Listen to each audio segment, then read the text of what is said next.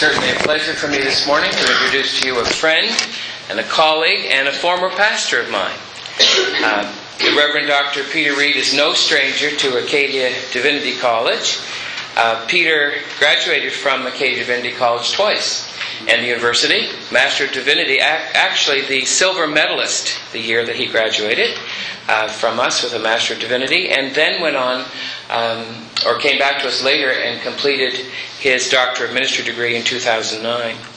He has served as a pastor in our convention at various churches in New Brunswick as well as here in Nova Scotia. And most recently, before becoming our executive minister for our convention, he served the Emmanuel Baptist Church in Truro. As I mentioned, he was my pastor at the time when we were living in Grand Bay, New Brunswick, and we did see those two people who came from the Emmanuel Church on a particular Sunday morning and wondered what they were doing in our congregation in Grand Bay, only to find out that we knew exactly what they were up to. But we were blessed to have Peter as our pastor, gave great leadership there. Peter was among those who called me aside at a particular visit. He had served as also a president of our convention. Said to me, Harry, I think you need to be open to what the Lord may be saying to you in terms of Acadia Divinity College. And I was glad to be able to return the favor to him on a given occasion and say, perhaps you might be open to what the Lord may be saying to you with regard to leadership in our convention. Thank you, Peter, for your leadership to us as a person who is a pastor, gifted as a preacher. For those of you who have not heard him yet, you will find that out very quickly. A leader, a teacher, a person who comes to us understanding family, married, one daughter, three beautiful granddaughters. Four now, Harry. Four. Oh, we got to update your website. We got to update something there. That's right. This continues, doesn't it? And also two sons. Peter loves a good laugh. And we've had wonderful times together, praying, laughing, rejoicing over good things, and been a great encouragement in our family life as well as to our churches. So I welcome you to the Divinity College this morning, and may the Lord bless you as you share the Word, and we'll pray for you just for a moment as you share. Lord, thanks for Peter. We pray that you'd fill him today with your Spirit, give him clarity about the things that you've put already on his heart, and the ability to communicate them in your Spirit today. I pray for freedom for him in this place. Bless him as he shares your word in Jesus' name. Amen. Amen. Thanks, Harry. Well, it is a real privilege to be here. I just want to say it's fun for me to be here with staff, and we've been here most of the week, and I know we've met with, they've been meeting with students, and we had an opportunity to have lunch with a number of students the other day, and that was just a privilege and a joy. And I have to say, for me, to hang out with my colleagues, this team, and work with them, and we do a little bit of laughing too, Harry, as you know, at some good times, and to actually be able to help John in his introduction to Canadian winters. John Turner on our staff has come to us from England, and I think he was royally baptized last evening. We even had him pushing Greg's Jeep at one point. I thought, it doesn't get any better than this. I have to say thank you to the committee for this topic this morning. That was such an easy one to come and speak to you about. I'm very grateful indeed. To make matters worse, it seems like every time I preach in this chapel, I feel like a first-year student with some of my professors here. So anyway, having said all that, let's get to it. I want to take a few moments, and I'm going to probably outline a theological position that very much reflects who I am and my position, and hopefully it will remain true to the CABC's position as well. I want to talk to you about, in a sense, what I believe about the equality of men and women. And I want to also just say that I would see God's call on our lives based more on giftedness than on gender. So I will bring those two ideas to the fore at the very beginning to tell you that's the bias I come from. while there is an incredible array of women leaders in both the Old and New Testaments, I'm not even going to touch on that this morning. There's just this topic is much too large for a short chapel service. So others could speak to that. And I'm going to try and limit my discussion to three overarching ideas, which I think lay the foundation for the equality of men and women. And it is this. First of all, I think it's grounded fully in the concept of the image of God as it is expressed in both men and women. And then secondly, I want to talk just briefly to you this morning about the Trinity. That there is something of an amazing beauty in the mutuality and the harmony expressed in the Trinity, in the relationship of the three persons of the Trinity. We are Christians and we are Trinitarian, and I think it impacts us in many ways. And then finally, I will just say a word about Jesus and his life and ministry and how he treated women while he was here on earth. So just those three things. I'm going to try and do them briefly. I know this is not to be a long chapel service, and so now my task is to try and do this in a very brief amount of time.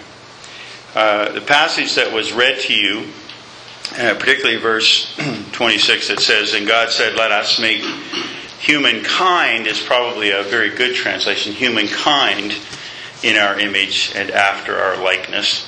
And then verse 27, where it says, "God created humankind in his own image. In the image of God he created them. Male and female he created them." There is this sense in which the image of God is expressed in humankind, in both men and women. That both maleness and femaleness reveal part of the nature and character of God. And I just need to say to you that we are both created equally in the image of God.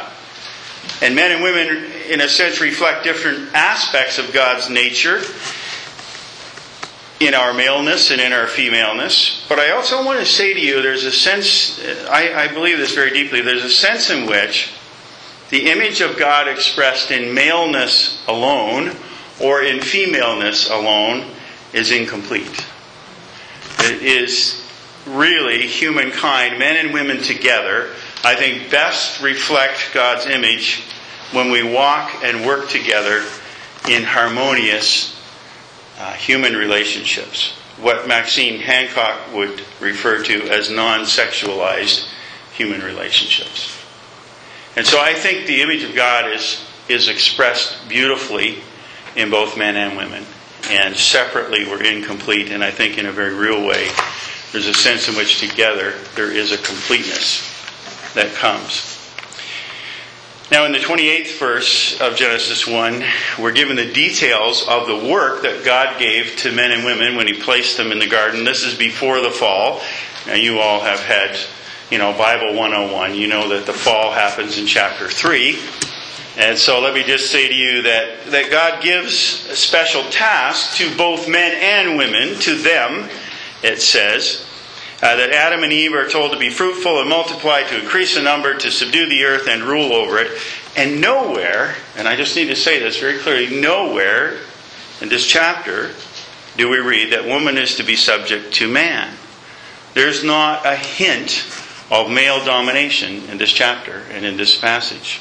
In fact, it would appear that there's this wonderful partnership between men and women, and God has placed them here to take care of, steward, and in some ways govern creation given to them by God.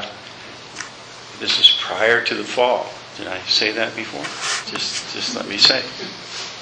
Provan argues the idea of gender relations is laid out before the fall in the narratives of Genesis 1 and 2. In Genesis 1, the emphasis is on male and female, on sexual differentiation and togetherness, sharing joint authority over creation. In Genesis 2, the emphasis is on kinship and sharing and intimacy. And Maxine Hancock, in an article, "Can We End the Gender Wars?" says, "As brothers and sisters, can we acknowledge our creational differences without making them the basis of our relationships?" And I like that little quote. Stan Grenz, who's now gone on to be with the Lord, says, Sexuality is the primary sign of our being created for relationship, the continual reminder that we need each other. And I would suggest to you that it is only after the fall, in Genesis chapter 3, sin enters the world, a curse comes upon humans, that the tension between men and women begins in earnest. It is there that we see men beginning to dominate women.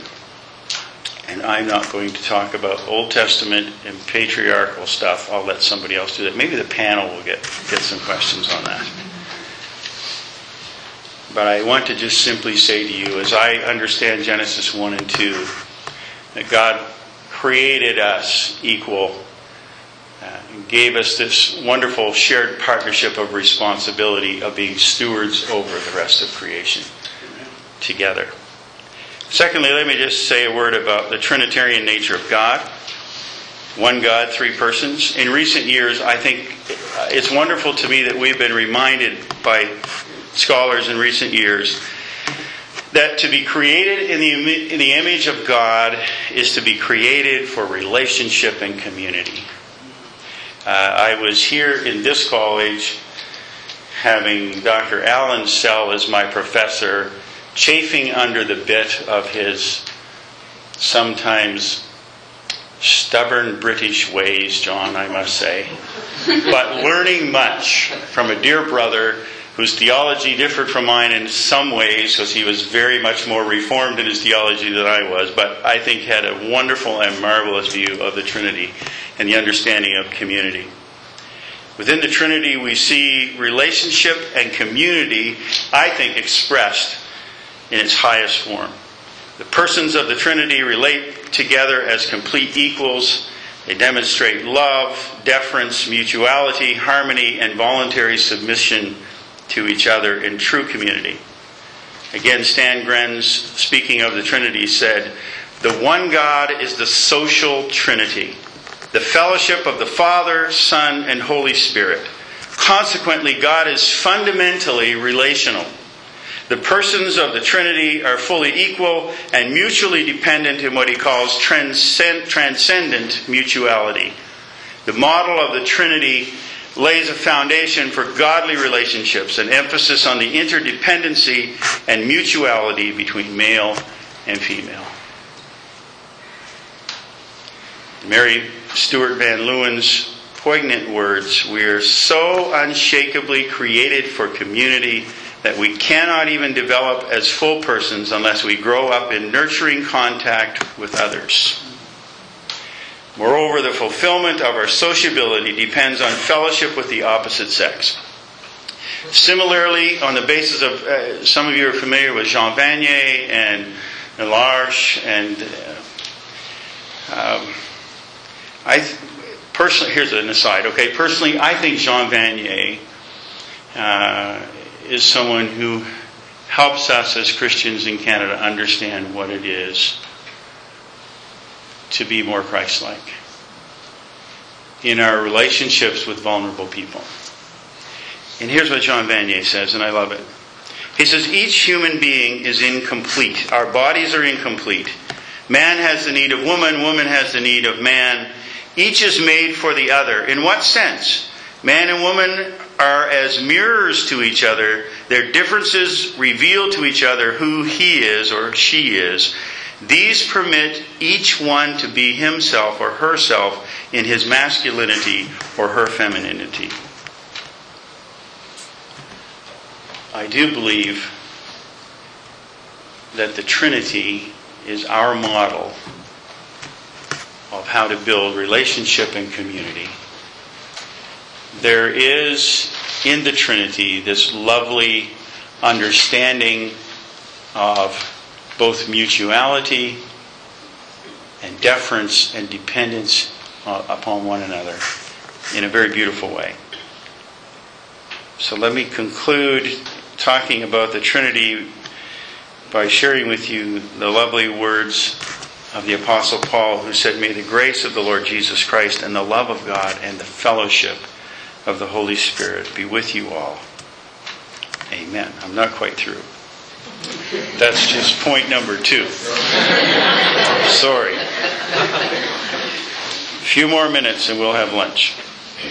Now, I want to say that Jesus, in his coming and in his relationship with women, I think has much to teach us. Paul Jewett says this. He says, it was not so much in what he, speaking of Jesus, not so much in what he said as in how he related to women that Jesus was a revolutionary. In this relationship, his lifestyle was so remarkable that one can only call it astonishing. He treated women as fully human, equal to men in every respect. No word of deprecation about women as such is ever found on his lips. As the Savior who identified with the oppressed and the disinherited, he talked to women and about women with complete freedom and candor. Jewett goes on to say, here was a man who broke the barriers of tradition and custom in a way that put women completely at ease in his presence. The fact that Jesus had a group of women followers who accompanied him on his preaching missions was unheard of. Joachim Jeremias says, an unprecedented happening in the history of that time. Jesus knowingly overthrew custom when he allowed women to follow him. Jesus was not content with bringing women up onto a higher plane than was the custom, but as the Savior of all, he brings them before God on equal footing with men. I refer you to the story of Martha and Mary in Luke chapter 10. You all remember it. You've heard it preached or preached. That passage, probably. Certainly I have many times. It's the story, you remember, when Mary was sitting at the feet of Jesus and Martha got angry at Jesus, actually. Said, why haven't you sent that woman to the kitchen to help me? You know the story. And we often preach that story to talk about Martha's sort of anxious over busyness. You know, we like to call people Marthas because they're trying to get everything done. They want it perfect and just right. But we often look at that passage and talk about the devotion of Mary. She was the one who sat at the feet of Jesus, drinking in his words and his teaching. But what we often fail to recognize is the revolutionary nature of Mary's behavior. It was unheard of for women to act as any other male disciple and sit at the feet of the rabbi. Craig Keener says in his background commentary to the New Testament, Mary's posture and eagerness to absorb Jesus' teaching at the expense of a more traditional womanly role would have shocked most Jewish men. One author commented, Martha was doing a really feminine job, whereas Mary was behaving just like any other disciple, male or female, and that is a hard pill to swallow.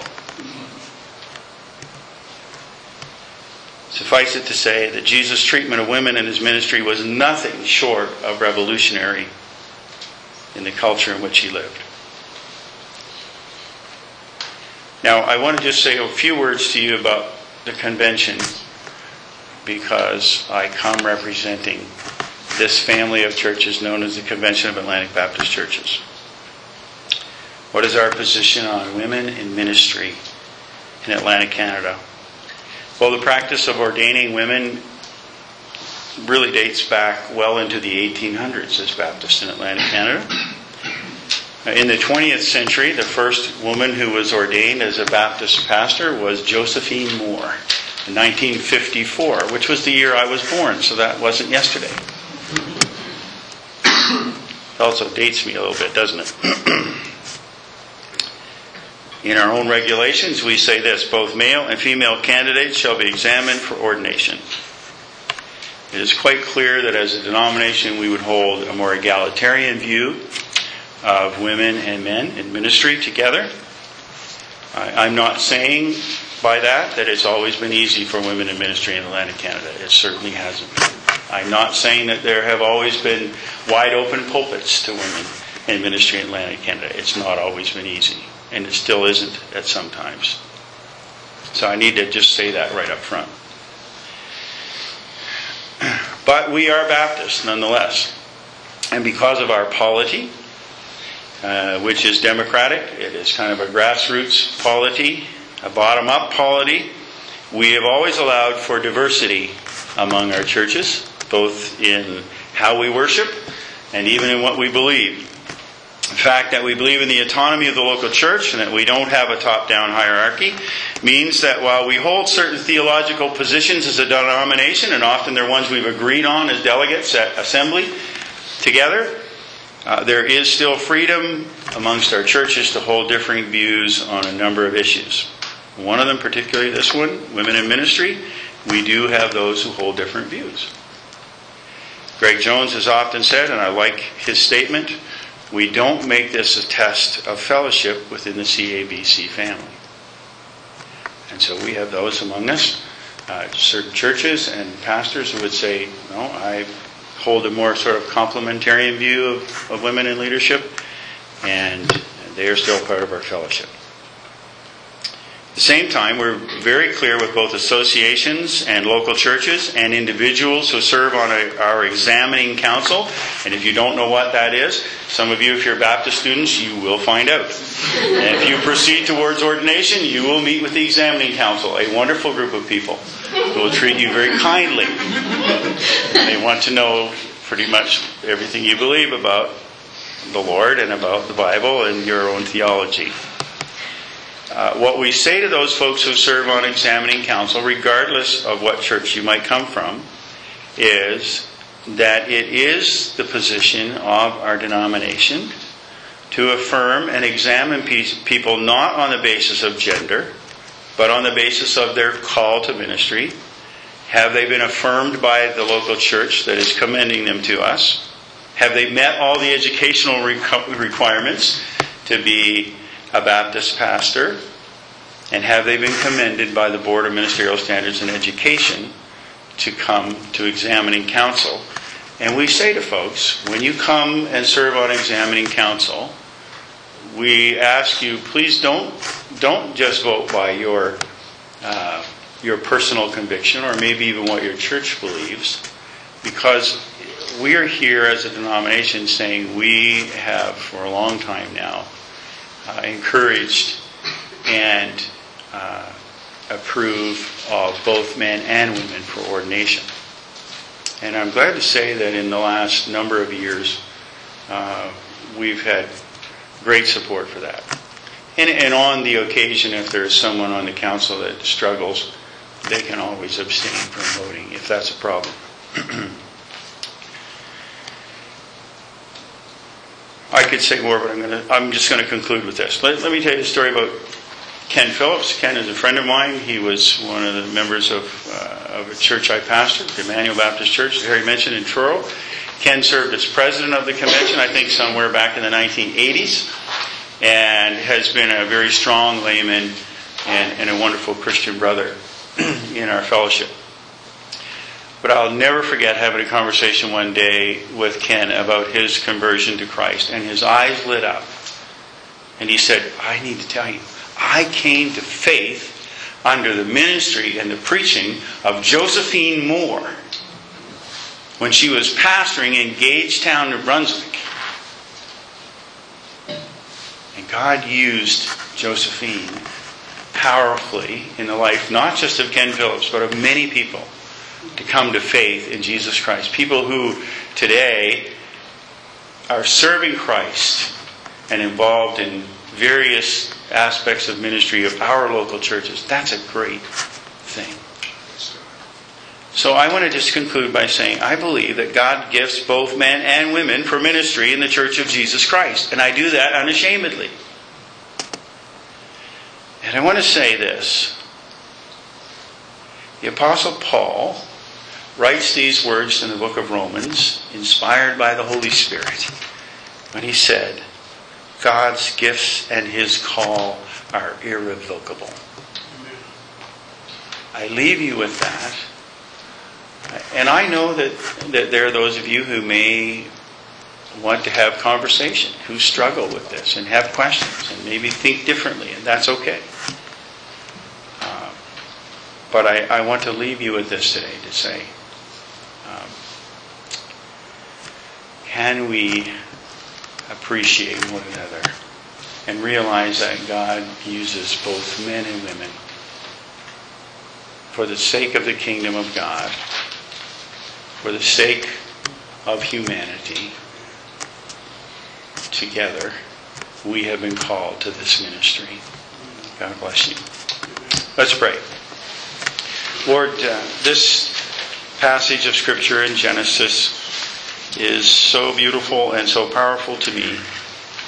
Understanding that before the fall, men and women equal in the eyes of God, created in the image of God, partnered together without struggle, without competition, without tension. And Jesus, you came to restore us, to restore humanity that is so broken. We have so many broken and difficult relationships where we try to use power and domination to control one another, and it breaks the heart of God. And yet, Jesus, you came to restore us to full humanity. And Lord, I understand that in some ways this will not be consummated until the end of the age. But God, help us to be the people of God who allow our hearts to be challenged by the Word of God. Shape us, O Lord. In your name, amen.